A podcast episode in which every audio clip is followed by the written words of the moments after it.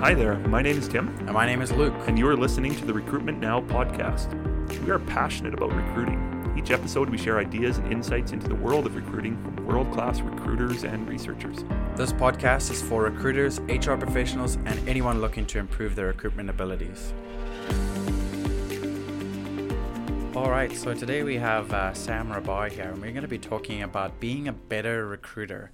And the reason why we want to speak to Sam about this today is because Sam has actually been uh, working in the technology and talent space for thirteen years at Fortune five hundred organizations across Canada, based out of Toronto, and most recently has been working as the Director of Training and Corporate Recruitment at Eagle Professional Resources. Now, what does that mean? That means that he's been training and developing recruiters who've never recruited, teaching them how to be recruiters from scratch. So I'm pretty sure Sam's got some really good tips for us here today. In addition to his day job, he's an instructor at George Brown College, where he's teaching courses under the Adult Certificate Program. Um, he facilitates delivering training called Train the Trainer, as well as a Trends in Technologies and Training courses. And lastly, I don't know how you find the time for all of this, Sam, but he, Sam is the co-founder of a training consulting startup where they provide end-to-end training solutions and services. So um, actually, that that's an interesting one, Sam. What is your, what is the name of your, your startup? It's Training Brokers. Training Brokers. There we go. That's what it was. So Sam, let's chat a little bit about your background. You're a recruiter. You work yeah. in recruitment, but there's also this training side with uh, Training Brokers. How did that happen? First of all, thanks for having me. Um, honored to be a part of this. Very exciting podcast, yeah, right up my alley for sure. Um, journey has been honestly very organic. Uh, never was planning to get into training or recruitment for that matter. Back in two thousand five, I think it was, I'd finished a uh, marketing program at a college, and I was very eager to get into the marketing scene uh, after having dropped out of the I T world because by my dad's influence, I really wanted to sort of explore the I T space and software development and eventually robotics. That was something that as a teenager I was interested in. But having gone through two years of it, realized, you know, my brain doesn't function that way. I should switch and get out of it. So when I studied marketing, so I was out at an interview, and uh, the lady who was interviewing me, she kept mentioning our client, my client, our client this, my client that. And I kind of had to stop her and ask, isn't the job I'm interviewing with you uh, here? And she said, no, we're actually a recruitment firm. And kind of my light bulb went off. What are you talking about? Explain. And, you know, the more she kept talking about it, the more my sort of my grin, my smile got bigger.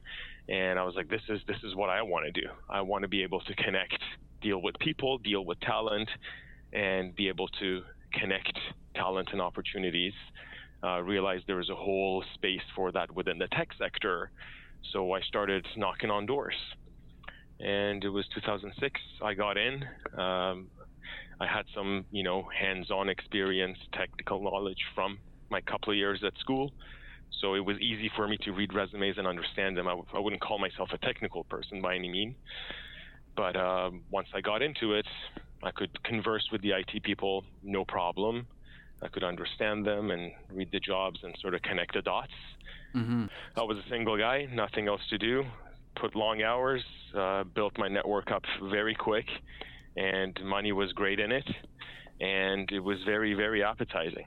So that's how you got into recruitment, right? That's how I got into recruitment, and then slowly I moved up the ladder, started managing teams, sort of team lead, managing teams, got on the sales for about a year. But uh, really, I, I really mastered the Boolean search side of things, and then the cold calling and headhunting side. So these two, kind of the combination, was something that I felt like, I guess, the colleagues or peers were missing. So that kind of helped me moving up the ladder to a point that I became sort of a manager of teams. You, you mentioned more in the past tense that they're lacking those skills. Do you think they're still missing those skills? Well, I think, well, right now I don't really necessarily recruit. It's been seven years that I've been only training. You're, ba- you're basically asking Sam um, whether he's doing a good enough job. I, I'm curious. Well, I mean, or is there a bigger market for what you're doing? I guess, you know, either way it could be a good well, thing. Well, I feel like there is so much, there's so much automation has been introduced into the space and A I uh, that people don't tend to really master those core skills.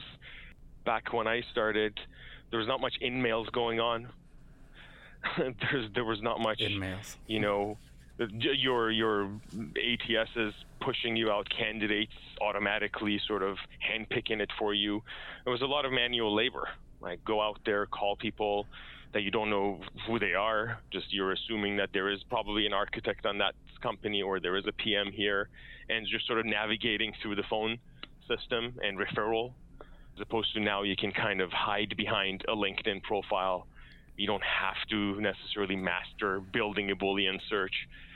So a lot of those automations, I feel like, have made people lazy in a sense.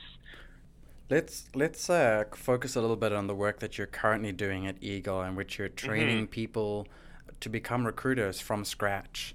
Now, imagine yep. the people yep. listening to this podcast, maybe they're new to recruitment or they're just thinking about entering the recruitment Uh, field. Where do you start? How, how do you start training somebody who was as fresh as you were once upon a time, didn't even know what a recruiter was?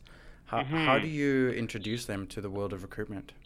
Well, we, we we do have a program here at Eagle called, we call it the Eaglet program, that we bring individuals, as you said, with zero experience and we train them up. There are some core skills that I feel like over the years I've kind of learned that there's some, some things need to be in you. I can't really instill certain things per se. Uh, maybe some other coaches can. Uh, but those those cores, I would say, the cores would be something like a grit, you know, the perseverance, the the, the wanting to win, or the competitiveness, right? Uh, yeah, I'm not a motivational type of a person, like a speaker or a coach. Mm-hmm. I teach you what I know. I teach you the tricks. But that core, I'm not I'm not there to motivate you. But if you want to be a sort of top tier recruiter that you're winning bids and you're winning these candidates over and you're winning clients over, you really need to be have that edge. But I've, I've, I've seen sort of people, if you come from a competitive background, it translates very nice into into the recruitment space. When you're recruiting but, recruiters, you're looking for those personality attributes, somebody who's very competitive, yes. who wants to win. Now, let's say you've got that. Let's say you've you've mm-hmm. recruited those recruiters. Um, you've got them in the door, and now you need to teach them everything about recruitment, not just about winning. What does day one look like? What does that training start with? Day one is to really just the landscape. Because if you don't know who your what the landscape looks like, who you're competing against, what that sense of urgency looks like, what what type of candidates you're dealing with, and it's it's very different. And we're, we're even, you know, in a contract and in the same industry, contract and full time, a totally different beast. If I'm recruiting full time candidates, they're going to behave very differently than a contract. So these bases you need to know. Sam, one thing I've I've often wondered is. Is there different, you know, personalities, temperaments, whatever you want to call it, for different types of recruitment re- roles required? I mean, the obvious difference would be agency recruitment versus in-house rec- uh, corporate recruitment, but it could be types of roles. Do you think there's different core personality traits that are needed to do those roles successfully, or is it something you can train no matter what? I th- I think at, at core of it, it's the same. Whether you're in a, in a corporate space or whether you're in an agency space, at the end of it, when you look at the big big steps in the processes, you need to find someone, you need to be able to qualify them, you need to be able to understand the job, you need to be able to connect the dots. And at the core, it is a sales job. People who sort of tend to come from an H R background, they feel like I'm helping people find jobs, and sort of it has this, you know, non-sales salesy aspect to it, which is helping, which is awesome. But those are kind of for employment agencies like, I don't know, like Costis or uh, none of the names that really come to my head right now. Those work back job start, right? They work backwards, that the candidates go to and you find them jobs. But in, in this space, com- it's fast, super fast paced. And you need to be able to sell the job to the candidate. And once you got that done, you need to be able to sell the candidate to the to the hiring manager or whoever that end client is. So there is an aspect of salesiness to it. You need to have that. Um, so the personality um, traits, I wouldn't say they don't necessarily change from corporate to agency because the core of the job is the same. Okay. Well, we, one of the reasons we brought you on here is we're really curious to hear your thoughts on different ways that recruiters can be better.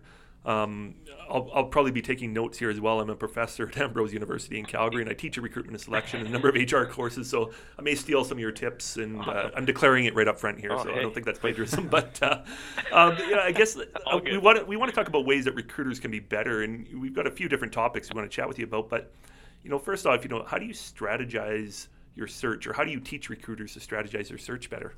Wow, great question. That, that's the first sort of basis, right? That's the foundation of where you start with.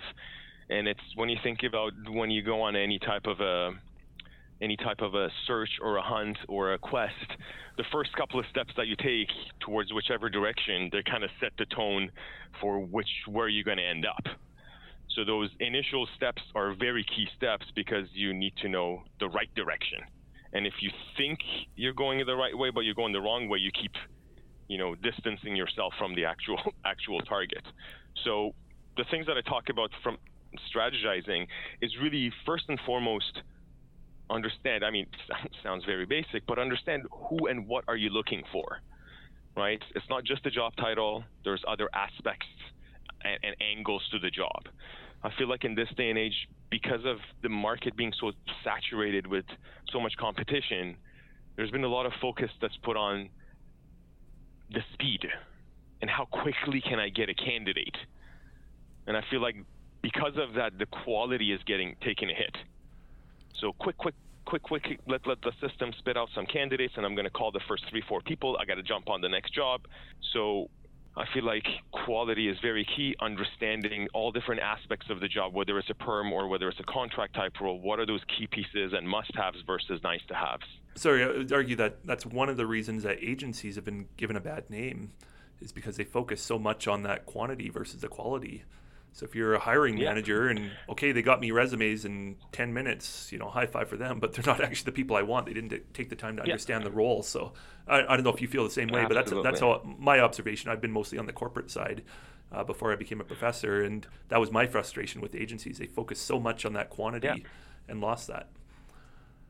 Yeah, and I feel like the, the saturation in the market, before if it was you and you were the only agency or maybe it was you and another agency working on a job, it was less competition, so maybe you were sort of stressed a little bit less.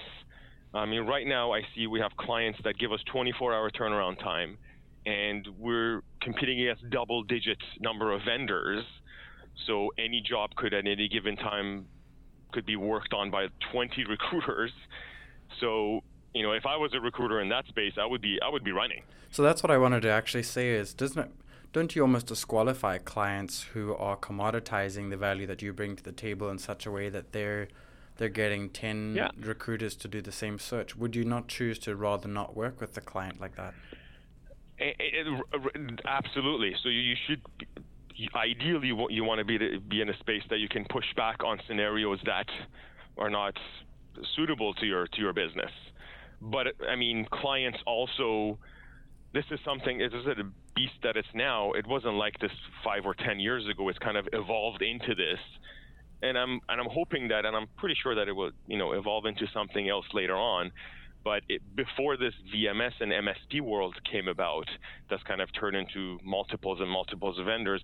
Before, everything was backdoor. Nothing was being documented. And so I feel like we're going through the evolution of V M S was needed, M S P was needed in order to be able to put some structure around you know, this madness of no approved vendor and everybody worked with their cousin or their uncles or neighbors. And there was a lot of favoritism happening. So not necessarily the best candidate was being picked. So, and the, and the client was paying the, the final price for it, which is not fair. But uh, I feel like now we've kind of reached that, you know, that tipping point of, okay, there's way too many agencies all going through the funnel. The communication has been a little bit choppy because these M S Ps, V M Ss blocking the direct communication in most cases.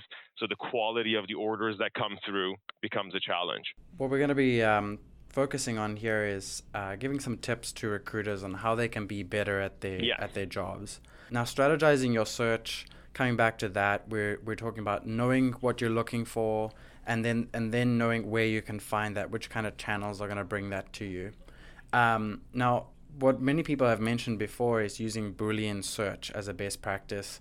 you know, you're looking on LinkedIn and on Google and through your own applicant tracking system, I imagine. Do you maybe have some tips to share uh, for recruiters on how they can really improve their Boolean Boolean search? Oh, totally. But before jumping there, I want to add something. I know I went on a tangent. Um, I'm going to blame it on Tim here. Got me going on the agency side of things. But uh, when it comes to the strategizing your search, I think the big piece here is differentiating between who can do the job versus who would want to do the job. Mm-hmm. And versus who can and would want to do the job. These are three different types of people. And how do you know that?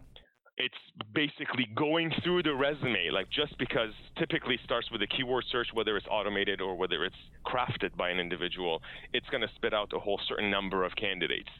Just because those keywords are on their resumes or they come up on top of your list, that doesn't mean that they're the best candidates.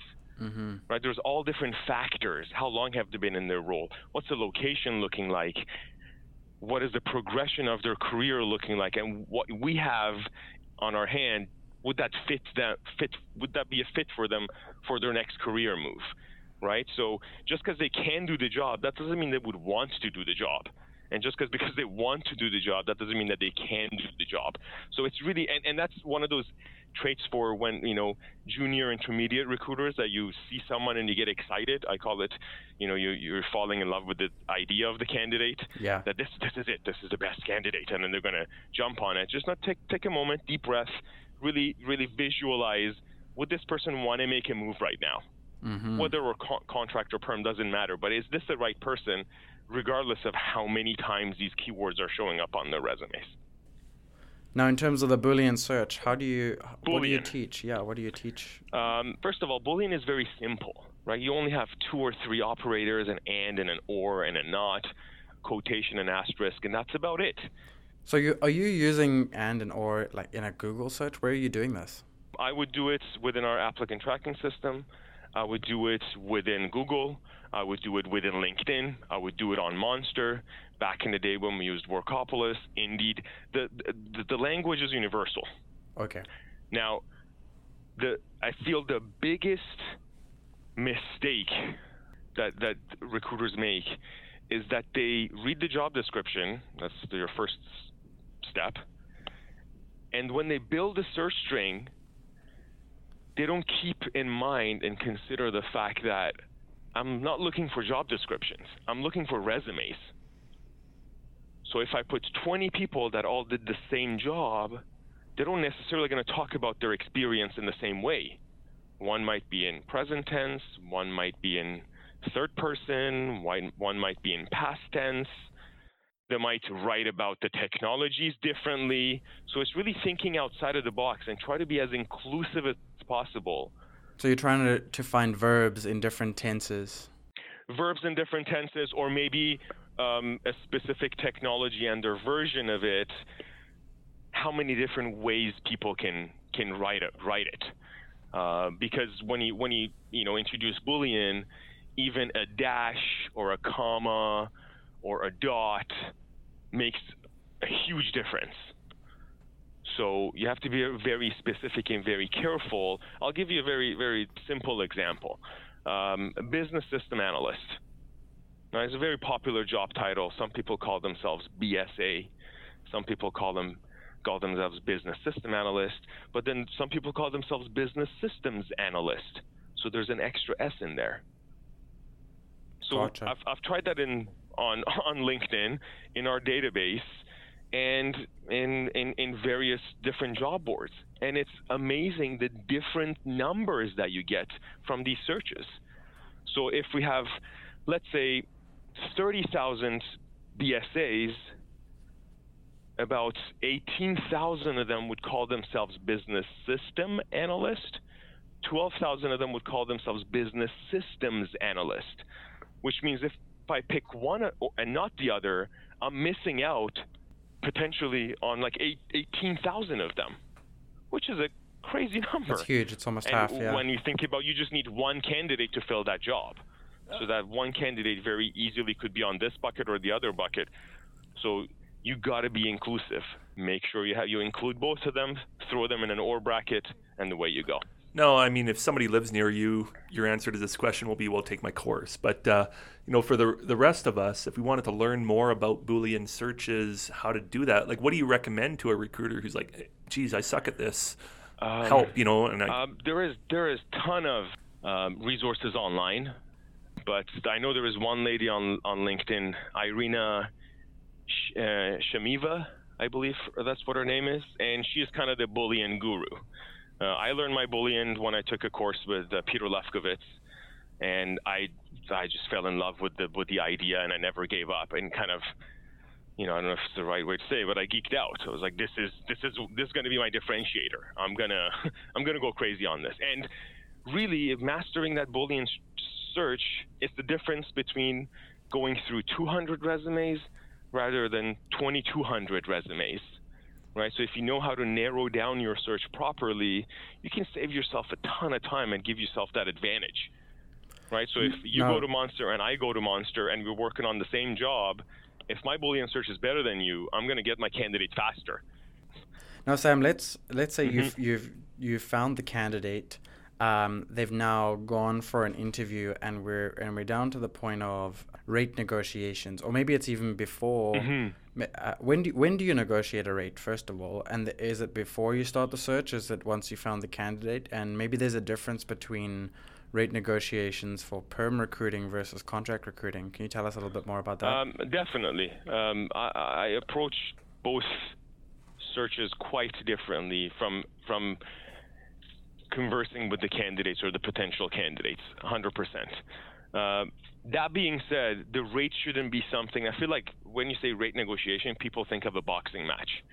Uh, like I'll throw a punch and then you throw a punch and then we keep throwing punches until we're exhausted and one of us gives up. I like that right? analogy. And there's this notion in the, uh, there's this notion in the, you know, this, this myth in the market that, well, the more the agency makes, the less I'm going to make as a candidate. Which is really not the truth anymore. Maybe in the past it was, the more margins you get, but right now all the margins are kind of monitored by a third party, sort of M S P.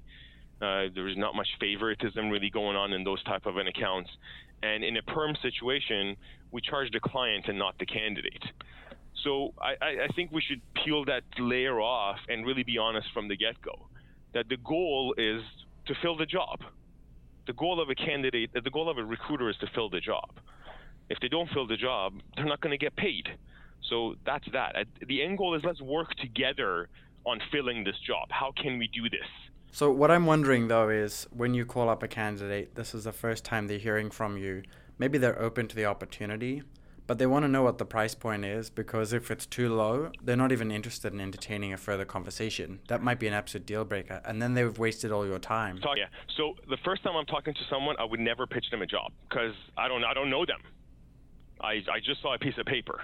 Right? So to me, I won't really talk about a job with you unless I really know you after looking at your resume. So what do you talk about in the first call? For, I mean, just to begin with, once they open their mouth, I, I will be gauging their comm skills. I will be gauging their personality. I'll be gauging their energy, vibe. I will be gauging their expectations. Are they being realistic about what it is that they're looking for based on, right? So I'll gauge their preferences. I'll gauge their gauge their activity. Are, are they looking? Are they not looking? If they're looking, what it is that they are looking. Once I have all that stuff, then in the back of my head, I kind of do the math as in, is this person worth worth to work with? Can I connect this person with an opportunity? Then as a part of the preference piece, I'll jump into the rate. But if I start with the rate, it's going to sound like I care more about the rate, which is not the truth. The truth, I care about filling the job with an appropriate rate, right? So I'm going to throw that notion. I really, because I don't want to call that candidate fifty times every time I get a job, right? I want to call them once, really understand what it is that they want, what is it they're looking for, when they're looking for that thing. If they're full-time, what is that pain point for them? Uh, what do we call career wound, Peter Lefkowitz used to call it, or their professional frustration. Because if you don't have a real reason to look for a job, like, I just hate my boss, I'm looking one. Like, that's kind of dangerous because I don't want to put you in front of my client, and then you're going to hate my client, and then there goes my, my candidate. Now, Sam, one, one of the things, I, I mean, you're kind of alluding to it with conversations with the candidates, but at some point in the recruitment process, there will be an interview. Um, and, you know, interviewing is a bit of an art uh, as well. How do you train recruiters on how to do interviews properly, either over the phone or in person or whatever they look like? What are, what are some of your tips that you use to train those recruiters properly? So there, um, there is a structure that goes into it, as in what type of questions I would ask and how much time I would spend. But I think if, if I had to summarize everything is that you want to get to know the candidate, the, the person themselves. If it's, it's, it shouldn't be, it shouldn't be like an interrogation that you have like twenty questions. I'm going to sit there and I'm going to like bombard you with twenty questions back to back to back to back.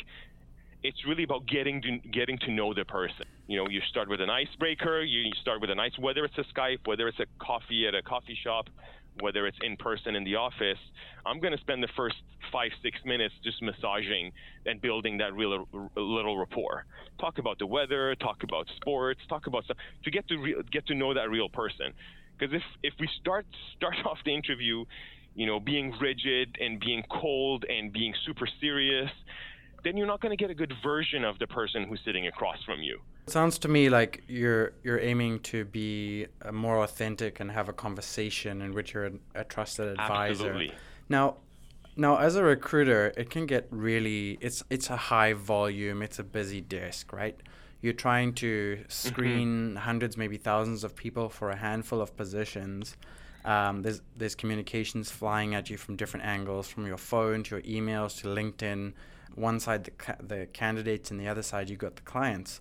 What what tips do you or, or what skills do you share with your new recruits when you're training them up to be recruiters in terms of managing their time? Maybe there's a, the top one or two things that you can share as a tip for other recruiters to manage their time better. Definitely, this is if Boolean is my number one, passion. Time management's my number two, one hundred percent. um, definitely on the time management piece, there should be some planning and some structure, one hundred percent. If you're not planning your day, if you're not using calendar or tasks, you're missing out. As you said, there is just too much happening for you to, to try to rely on just an email inbox and be reactive. I think one of the, and, and on the other side, one of the biggest mistakes that individuals make is that they, what I call they let the jobs dictate their day, mm-hmm. right? So in, in, if I have to put buckets, there is proactive activities uh, and their their reactive stuff. So do you break up your calendar like that and you actually block a piece off for being proactive and a part so, of the day for being reactive? Yeah, so I would say week. It's, it's tough to do it in a day. Uh, I would say in a week, you want to have a certain amount of activities that regardless of what your week or your day looks like, you're still ticking them off, right? So I feel like because of the volume and speed, we're very sort of reactive to job. Oh my God, a job came in. I'm going to go boo, boo, boo, boo, boo, try to call one hundred people and submit a bunch of people. Oh my God, another job came in and another job came in. And I feel like you should be able to, you know, press pause and say, this is the time that I had allocated to do those type of proactive activities, right? To build rapport, because you should talk to candidates when you don't have a job, right? That's one of the key things that I feel will, I, I believe it, it builds relationships and rapport. Because recruiters are known to just call and say, I have a job, I have a job. Are you available? You're not available? Okay, I don't care, then bye. So you'd you'd recommend to recruiters that they block off uh, hours in their calendar for specific tasks, for one part being actively searching for candidates f- to fill vacancies that you've got open, and the other side just keeping your existing talent pool warm. Um, yes. And at yes. some point in the week, it doesn't have to be split up in the day, but at least in the week. That's really awesome. Thanks for those tips, Sam. So uh, today we were chatting no, with uh, no Sam Rabai, um, who's the Director of Training and Corporate Recruitment at Eagle Professional Services. Uh, for the past eight years, he's been training and developing all their recruiters from scratch. So thanks for sharing all those tips, Sam. We really appreciate it. My pleasure, guys.